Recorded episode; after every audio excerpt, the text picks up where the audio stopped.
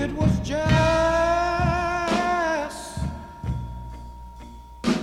the other day. Welcome back to another episode of the Jones Chronicles. I'm your host, Christina. It has been a very snowy week in Ohio. Only one day did the school system want to make me a happy person and cancel school. I must say, two other days this week, I made that executive decision myself Monday and Friday, coincidentally, because I simply was not going to go out on unplowed streets. not doing it, not with all of the crazy traffic that, unfortunately, because school and work starts at the same time, it's very compounded on the roads, particularly on the road that I'm off of. So, other than that, I was able to finally make my way to my uh to my PCP. It's like, look, I need I need an increase on on this Effexor cuz it's wearing off. No, I've had a lack of sunlight a lot uh, just due to the weather in Ohio and how it's been the last 2 or 3 months. And certainly winter in itself is a time where anxiety can increase and thus it is not out of sync to those who take medications such as myself to have to adjust said medications to to uh to boost the serotonin once again because it can very much fizzle and it is noteworthy. I didn't get no sleep because of y'all. Y'all not gonna get no sleep because of me. Today, while I was in Walmart, a place that I find myself in every other Saturday.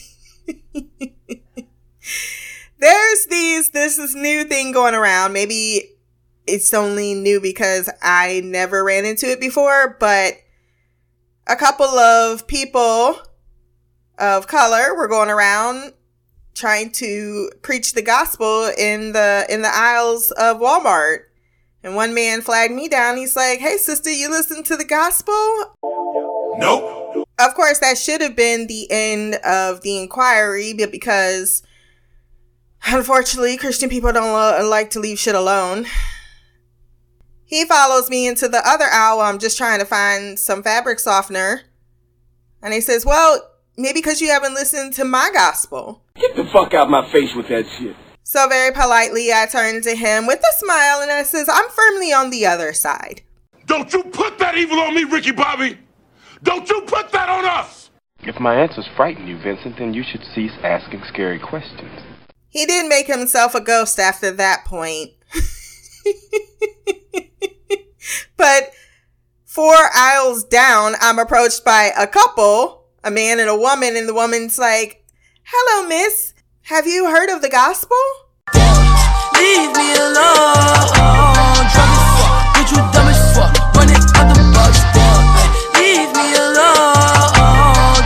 First and foremost, don't give people money if they tell you that they're sending their blessings to you and shit. Cause I watched that interaction because they got someone else and they were talking to them and going back and forth and talk about their struggles. And it was like, it was a minute at the pulpit and then they handed over their tithes. And I'm like, what the fuck is happening? What the fuck is happening? This should not be a thing in Walmart.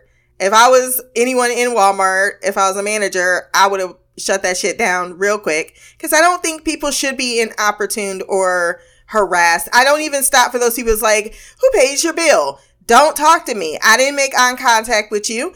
I'm trying to quickly shuffle past. Why do you feel the need to harass me? If it looks like I'm slightly interested in what you're standing there to do, which by now most people do know what you're standing there to do, then that's the person you want to say, hey. Otherwise, leave people alone. I don't want to be in here spending the money that I'm about to be spending. Why can't y'all be doing something in there that's giving me something that I need? You notice that religion always needs money, but it ain't trying to give you shit. You supposed to be giving me stuff. If the Lord's supposed to be hearing my prayers, then it should be in my bank account. Bitch better have my money. Funny observation from the downstairs neighbors. They don't apparently want to buy blackout curtains because the way in which they block out the sunlight is by pulling, putting pillows in the windows. in the ghetto. On the cold and gray Chicago moon, another little baby child is born in the ghetto. In the ghetto. That's some ghetto ass lazy shit too. They're Caucasian. That is really not the way in which I would have even thought to address that issue. I mean, I would have thought of a blanket first. You know, a $5 throw blanket. Those are probably more effective than those four pillows that ain't blocking shit. And it's not even like they got them in one window. They got them in four. And then the one that they have where their shower. Now that's the one I understand that you would put anything to protect yourself because you walk past, yeah, anyone and a mama can see. They can't see you clearly, but they can see you in that shower. Your reflection is there because one day I went by and I was like, oh, that's disturbing.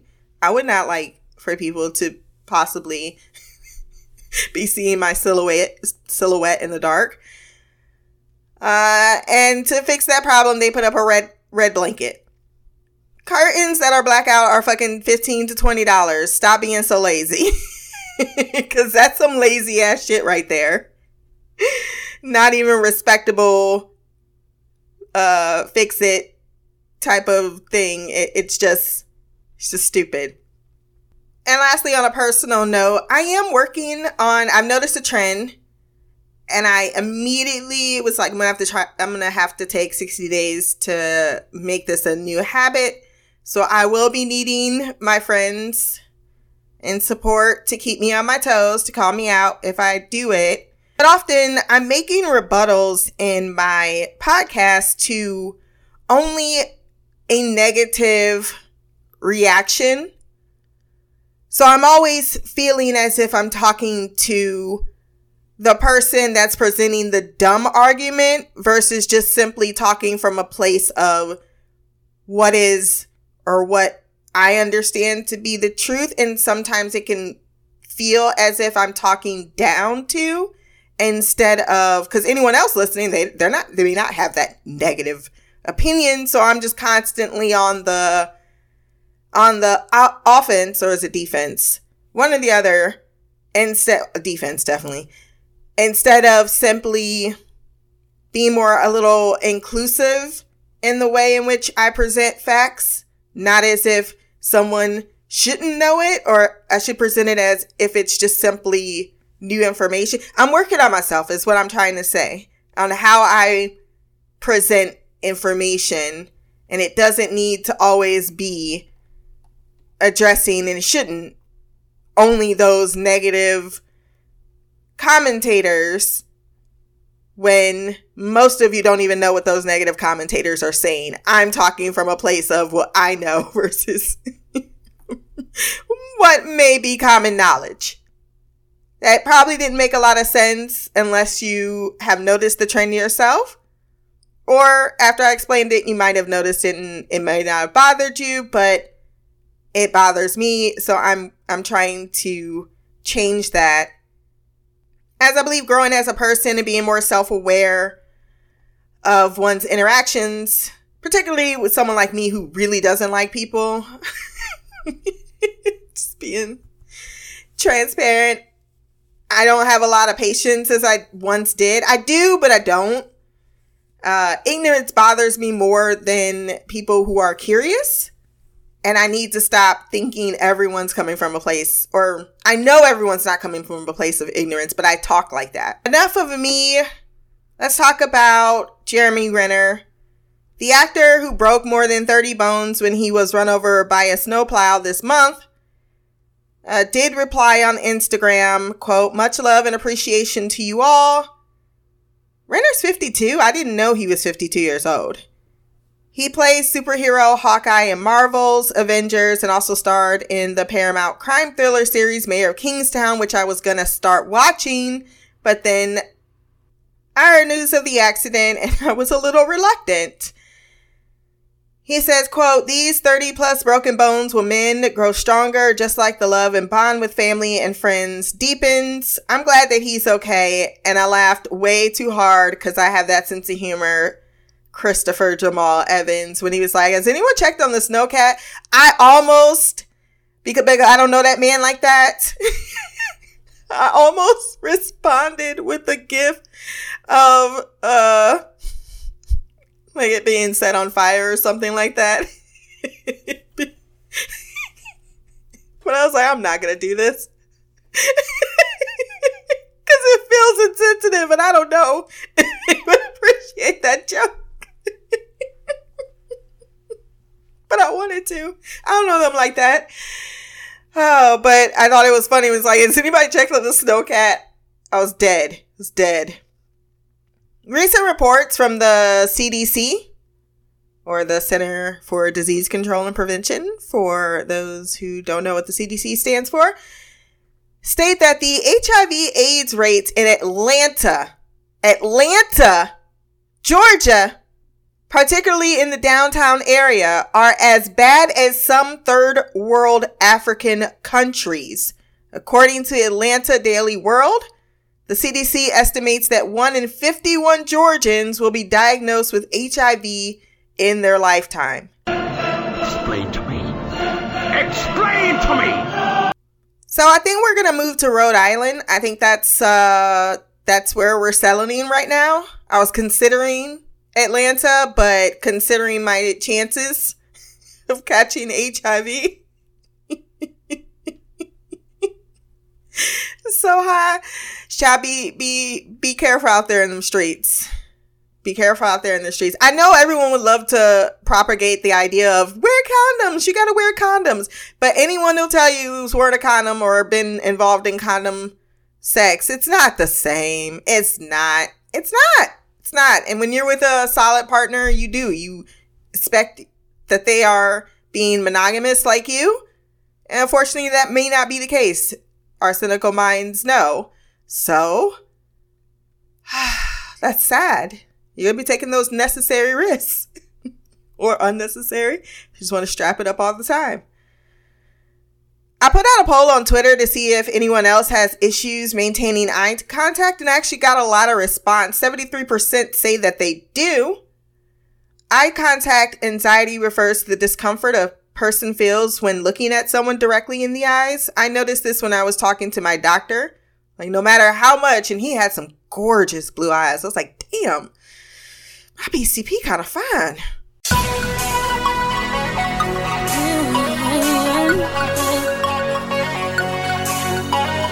He got these deep ocean blue eyes, and he's got bald head, and he's mm, mm, mm, mm.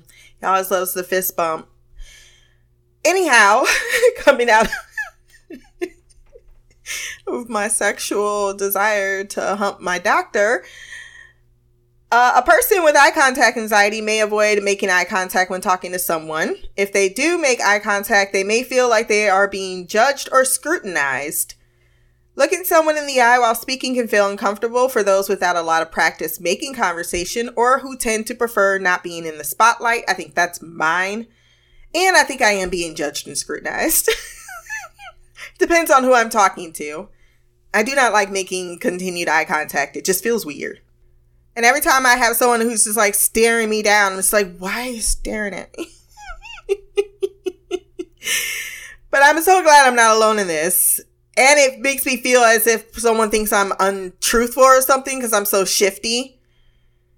So yeah, having anxiety and eye contact anxiety is not great. However, it is an important social skill. It can affect how you are perceived by others, both in personal and professional relationships. In fact, researchers have uncovered numerous benefits of maintaining eye contact during a conversation, including one, people will be more likely to remember your face.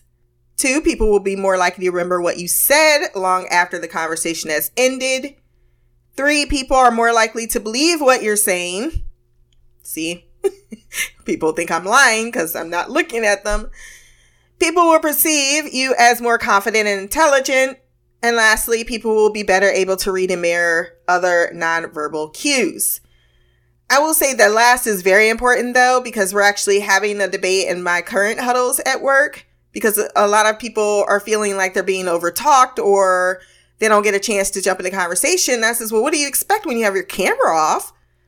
no one's gonna see your nonverbal cues. And for a lot of people, at least I can speak for myself, I need to be able to see those verbal cues to know if you're done talking or not. I mean, if you want to talk for like, usually I make my point in one here's my point and the period. That's when the conversation ends. But a lot of people will start a, a sentence and then put a comma after that. And then another person will jump in and then they expected everyone to know that there was a comma after the remark instead of a period. And maybe if they had a camera on, I could see the desire for you to say more. And, and I, I point that out all the time because I'm very good at reading nonverbal cues better than I am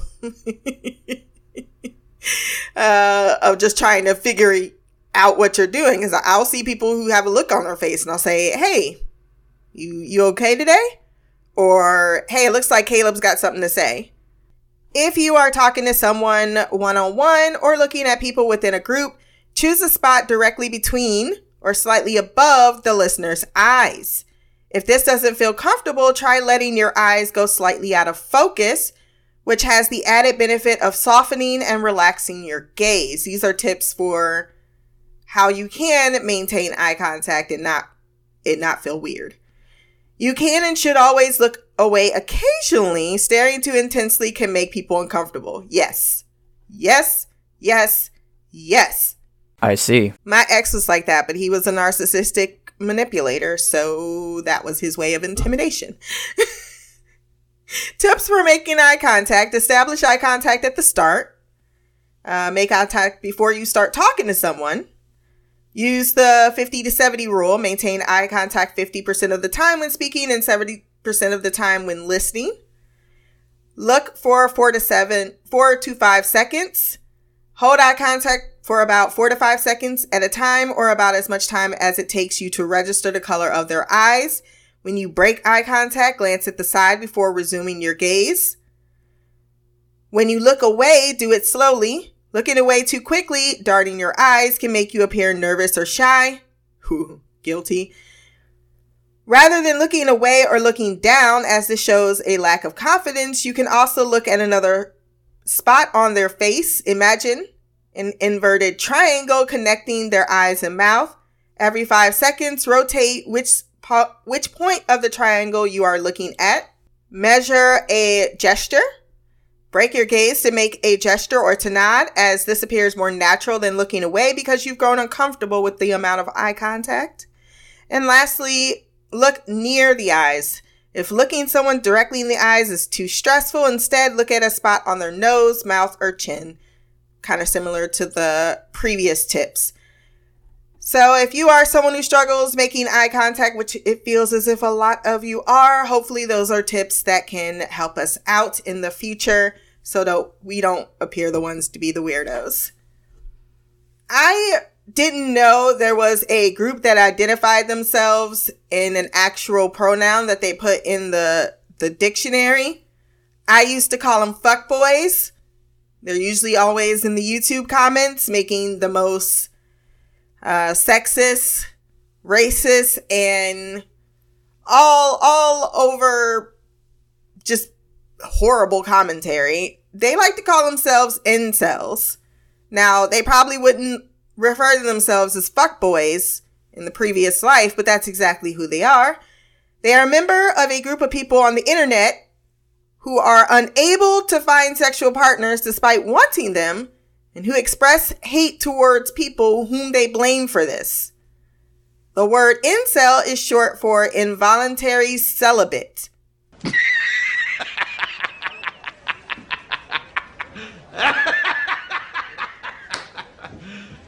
You serious? Incels obsess over their own un- unattractiveness. Some of y'all is fat and ugly and unattractive. But that is okay. Just be who you are.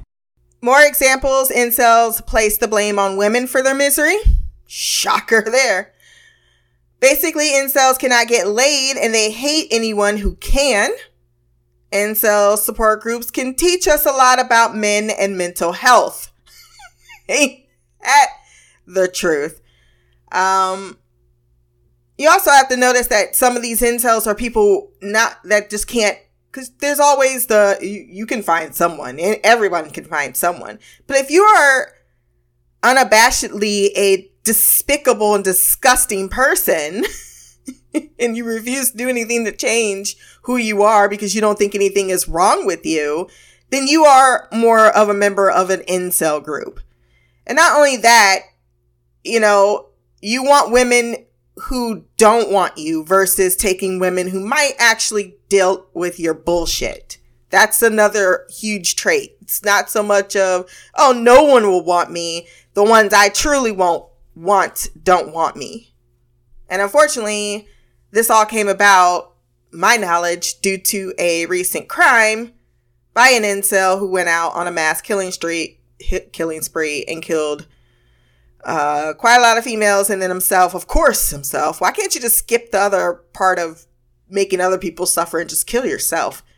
Just saying, saves a lot of bullets and lives. Speaking of crazy criminals, let's talk about Pedro Lopez. He's been on my list for a couple of weeks now. We're finally going to discuss one of the most heinous serial killers that came from a very fucked up place himself. I never heard of until I listened to The Casual Criminalist, where they uh, had an episode called Pedro Lopez Monster of the Andes. The link will be below in which you can listen to the story in its entirety. I will give you some of the the uh, the base facts of the case. Pedro Alonso Lopez was born in or on October 8th, 1948 in the tiny mountain village of Santa Isabel, Colombia. Pedro Lopez's father, Medardo Reyes, was a member of the conservative faction and had been killed three months before Pedro was born. Pedro was the seventh child of a family of 13 children raised by a single mother, Benilda Lopez de Castaneda.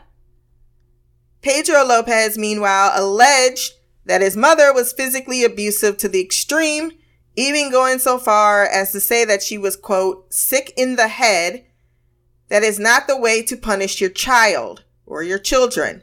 She punished me with such violence. End quote. And there is more details to exactly what she did to him that involves way more than being struck naked with an extension cord. Yes, that was my childhood. I did not murder anyone.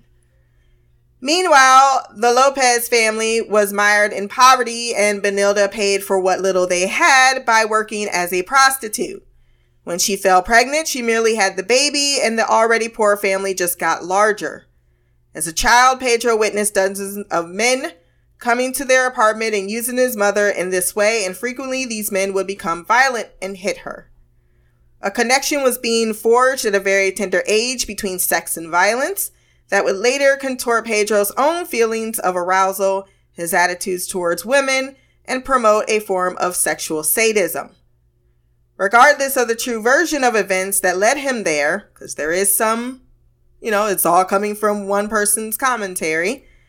Now homeless eight year old Pedro slept in the streets, gutters, alleyways, and abandoned buildings of El Espino, Espina, Esp- Espinal, there we go. Pedro Lopez was not on the streets for more than a few weeks before he was approached by a concerned man who invited the child to his house for a hot meal and a bed to sleep in for the night. Pedro accepted the man's kind offer and he was taken to an abandoned warehouse where the stranger forcibly sodomized him before turning him back out on the streets. Hey, bro. What? Oh my God!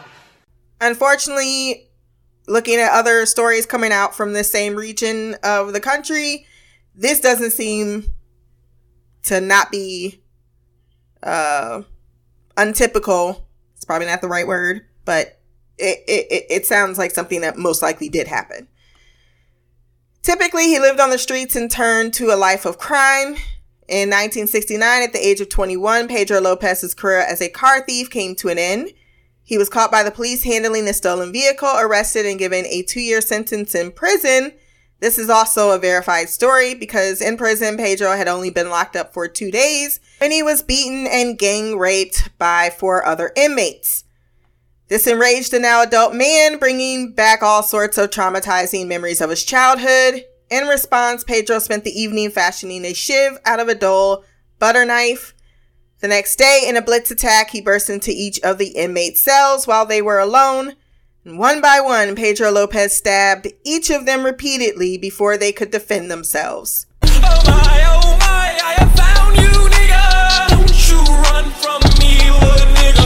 Pedro Lopez managed to kill three out of the four rapists, with the fourth inmate surviving his attack in critical condition. Such was the state of Colombian prison system, though, that according to Lopez, the jail warden said, quote, it's nothing, don't worry about it, end quote.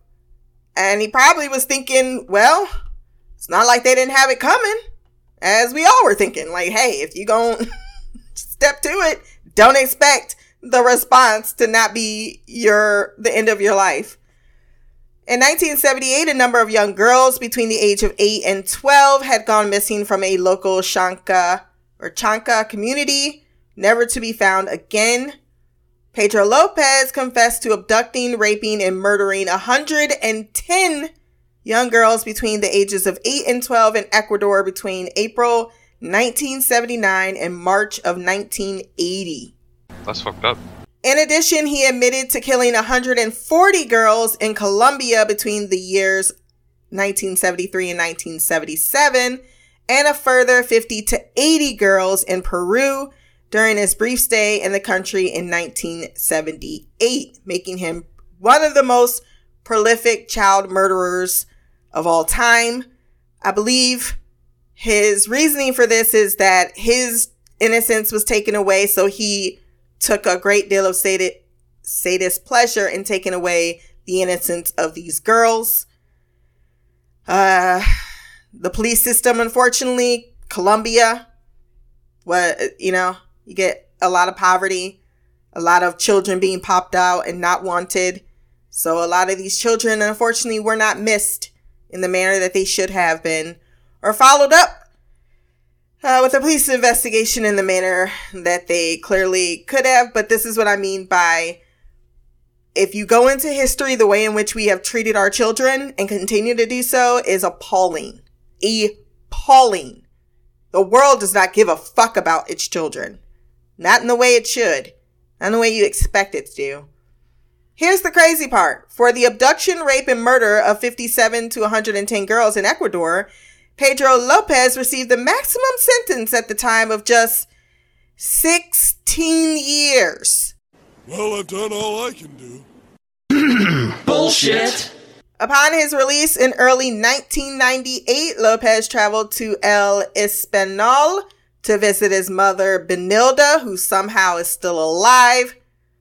That was the last time anyone reported seeing Pedro Lopez ever again. While some would say he's out there in the world living life off the grid, it's more likely that all of the people that he uh, murdered, their families, pretty much uh, handled business on their own. Oh my, oh my, I have found you, nigga. Don't you run from me, little nigga. Woo, you know you did. And why wouldn't they? The law and the justice system clearly failed them. Yeah, of course. I'm pretty sure they probably had him somewhere for days too. I don't think it was a uh an end that was oh so uh quick and simple.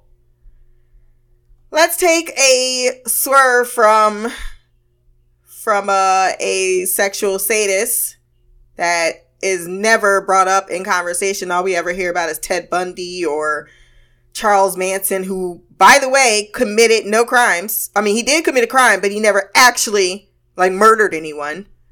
Just throwing that out there because I did have a friend that mentioned it's like, yeah, he killed poor four people. It's like, no, he didn't. He told people to kill four people, but but he didn't do any of the killing himself, coward that he is. But we're not going to talk about uh, people that were a stain on human history. Let's talk about history with the black community in France. I know I started a series uh, for France, part one and two. There's a lot to get through. So I decided, and since I changed the format of the Jones Chronicles, to just bring some of that information uh, we'll discuss here. We left off, I believe, at around the end of the 17th century. So, from the 17th century into the 19th century, all the major European powers, Port- Portugal, Spain, England, France, Scotland, Denmark, Sweden, and the Netherlands, participated enthusiastically in the slave trade. However, even though the colonies supported lavish lifestyles in Europe, Europeans went to considerable lengths to disguise the extent to which buying and selling human beings was a lucrative enterprise. As late as 1830, 15 years after France formally abolished the slave trade, it engaged more of the country's ships than did legitimate commerce. Despite efforts to conceal the French involvement, the country remained directly and actively involved in and benefit, benefited from the buying and selling of people of African descent. While European cities such as Paris, London, and Madrid were held as bastions of cosmopolitanism, I said that wrong. They were, in a technical sense, and achieved that cosmopolitan status partially via riches reaped from their slave colonies. They were, in fact, also imperial cities. This distinction is important since notions of cosmopolit, co- I can say cosmopolitan, but I cannot say cosmopolitanism. That just feels weird. Can conceal a multitude of sins that cannot be hidden behind the imperial or colonial label. In short, presenting oneself as merely cosmopolitan had long standing cultural repercussions as a consequence of the ongoing attempts to prevent the practice of slavery from touching and thereby tarnishing France proper. The French could minimize their active participation in the slave trade. In the 18th century, metropolitan France had a tiny non white population, about 3,000 people out of a population of more than 25 million as of 1777. However, the French colonies, particularly Martinique, uh, Saint Domingo. Uh, is it Saint Domingo or Saint Dom- Dominique? You'll have to let me know. And other Caribbean possessions that had extensive sugar and coffee plantations had substantial numbers of people of color. However, I would love to say that sugar, I love to say that sugar was the first cocaine of its day. It's the first true drug that was uh, far more labor intensive than, say, heroin, opium, even gin. However, they were more than mere curiosities or aesthetic fodder. And as this book demonstrates, the literary and visual depictions of black women gave rise to cultural discourses about Frenchness that shaped the country's post revolutionary national identity. Black women helped France's white men and women fantasize about their black colonies and often served as substitutes for making sense of white bodies, quote, behaving badly. Highly negative discourse regarding black slaves appeared in some of the earliest 17th century French missionary accounts.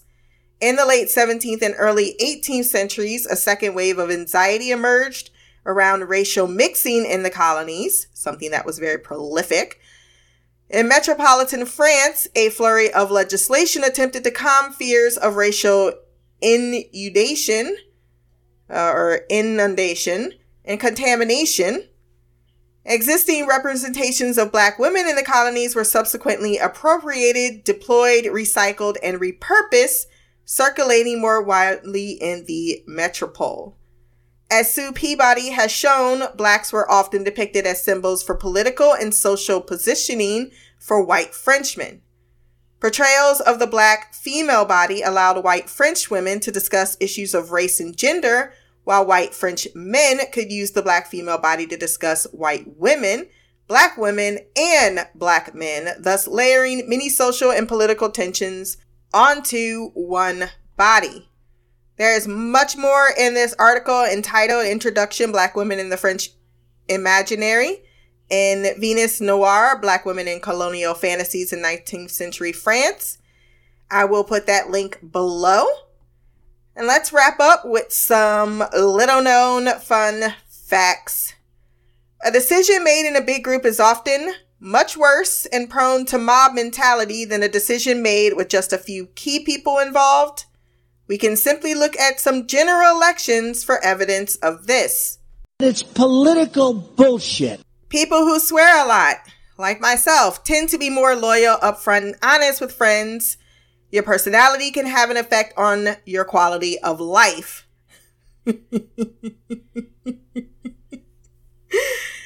will I is a question that can motivate you a lot more than the statement, I will.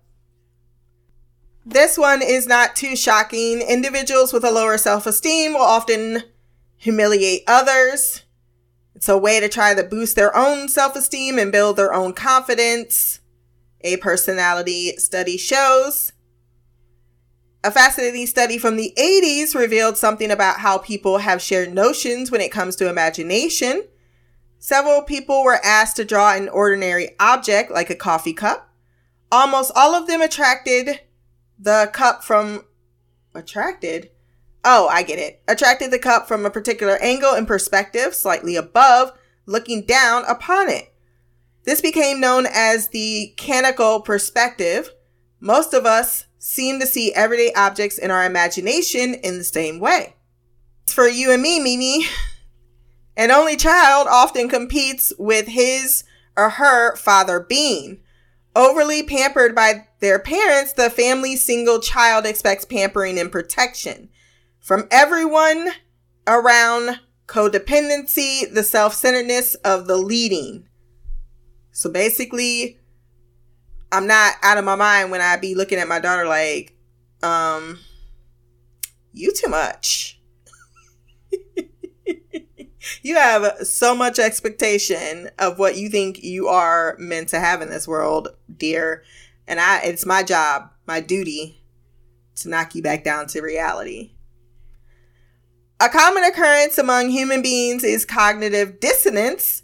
This happens when people have two con- contradicting values and modify one to align with the other. It's a statement we heard a lot in Westworld, but it actually applies to all of us. 50% of dreams, it turns out, are negative. Research has found that most dreams include negative emotions. 50% of all dreams are normally involving some of these negative emotions. In a study that was conducted, the common emotions that people experience during their dreams were sadness, anger, fear, and anxiety. Men and women dream differently.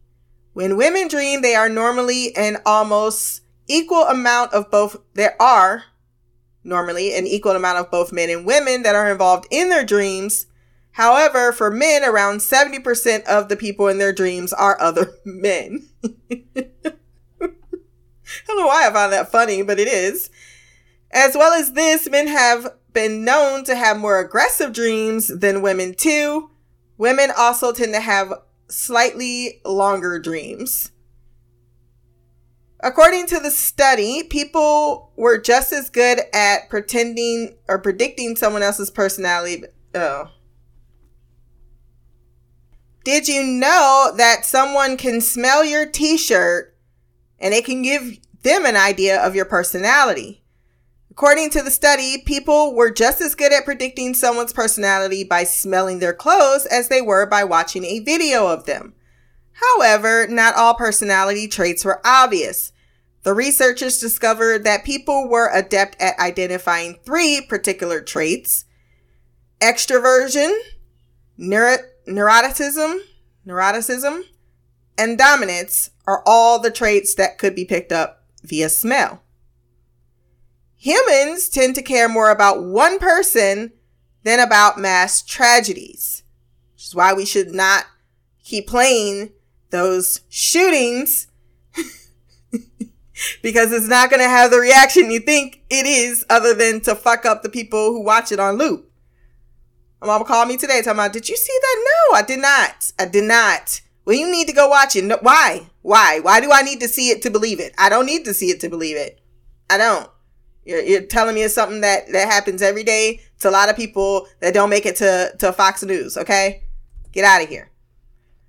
Traveling can significantly lower an individual's potential to fall prey to depression and heart disease, so get the fuck out.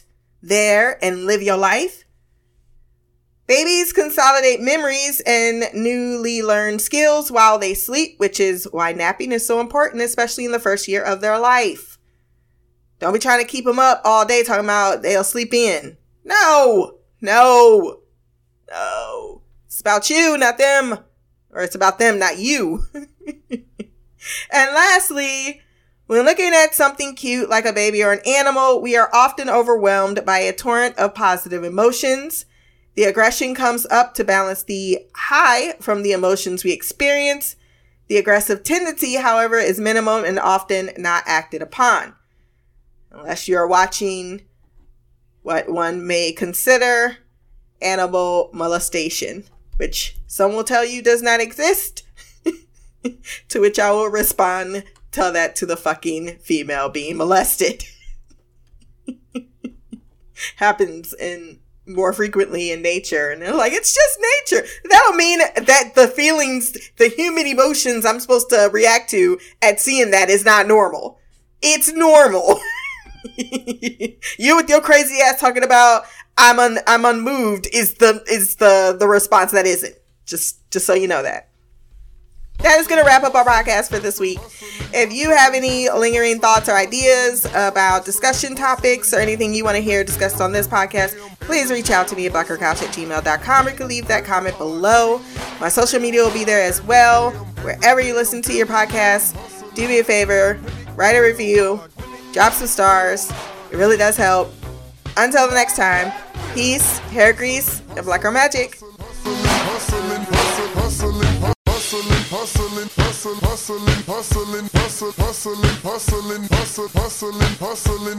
Every day I'm, every day I'm.